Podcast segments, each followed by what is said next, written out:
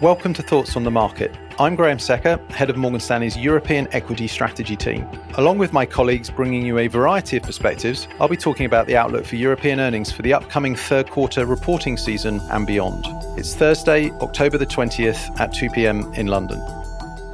Having been cautious on European equities for much of this year, we have recently started to flag the potential for more two way price action in the near term, reflecting a backdrop of low investor positioning coupled with the potential for an inflection in US inflation and interest rates over the next few months. To be clear, we haven't seen either of these two events occur yet. However, we are conscious that each week that passes ultimately takes us closer to just such an outcome. Given that high inflation and rising interest rates have been the key drivers pushing equity valuations lower this year, any sign that these two metrics are peaking out would suggest that we are approaching a potential floor for equity PE ratios. However, while this is good news to a degree, history suggests that we need to be closer to a bottom in the economic and earnings cycle before equity markets put in their final price low.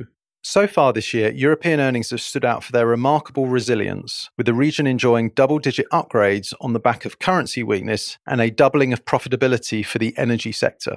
Looking into the third quarter reporting season, we expect this resilience to persist for a bit longer yet, Currency effects are arguably even more supportive this quarter than last, and the global and domestic economies have yet to show a more material slowdown that would be associated with recessionary conditions. Our own third quarter preview survey also points to a solid quarter ahead, with Morgan Stanley analysts expecting 50% of sectors to beat consensus expectations this quarter versus just 13% that could miss.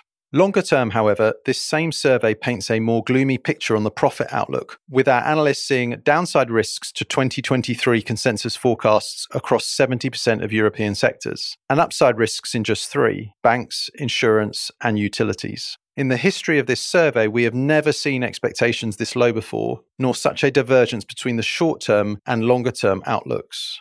From our own strategy perspective, we remain cautious on European earnings and note that most, if not all, of our models are predicting a meaningful drop in profits next year.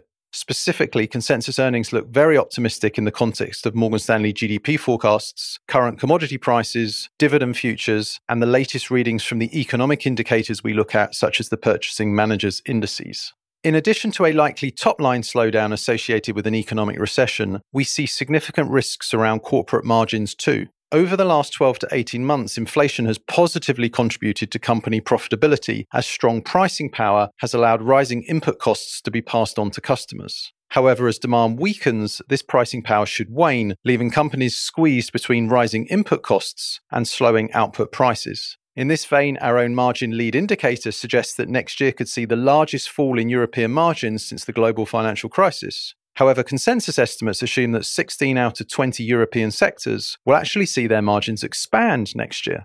Our concern around overly optimistic earnings and margin assumptions next year is shared by many investors we speak to. However, this doesn't necessarily mean that all of the bad news is already in the price. Analyzing prior profit cycles suggests that equity markets tend to bottom one to two months before earnings revisions trough, and that it takes about seven to eight months for revisions to reach their final low. If history repeats itself in this cycle, this would point to a final equity low sometime in the first quarter of 2023, even if price to earnings ratios bottom later this year.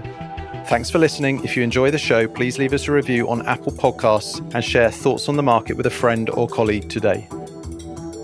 The preceding content is informational only and based on information available when created. It is not an offer or solicitation, nor is it tax or legal advice. It does not consider your financial circumstances and objectives and may not be suitable for you.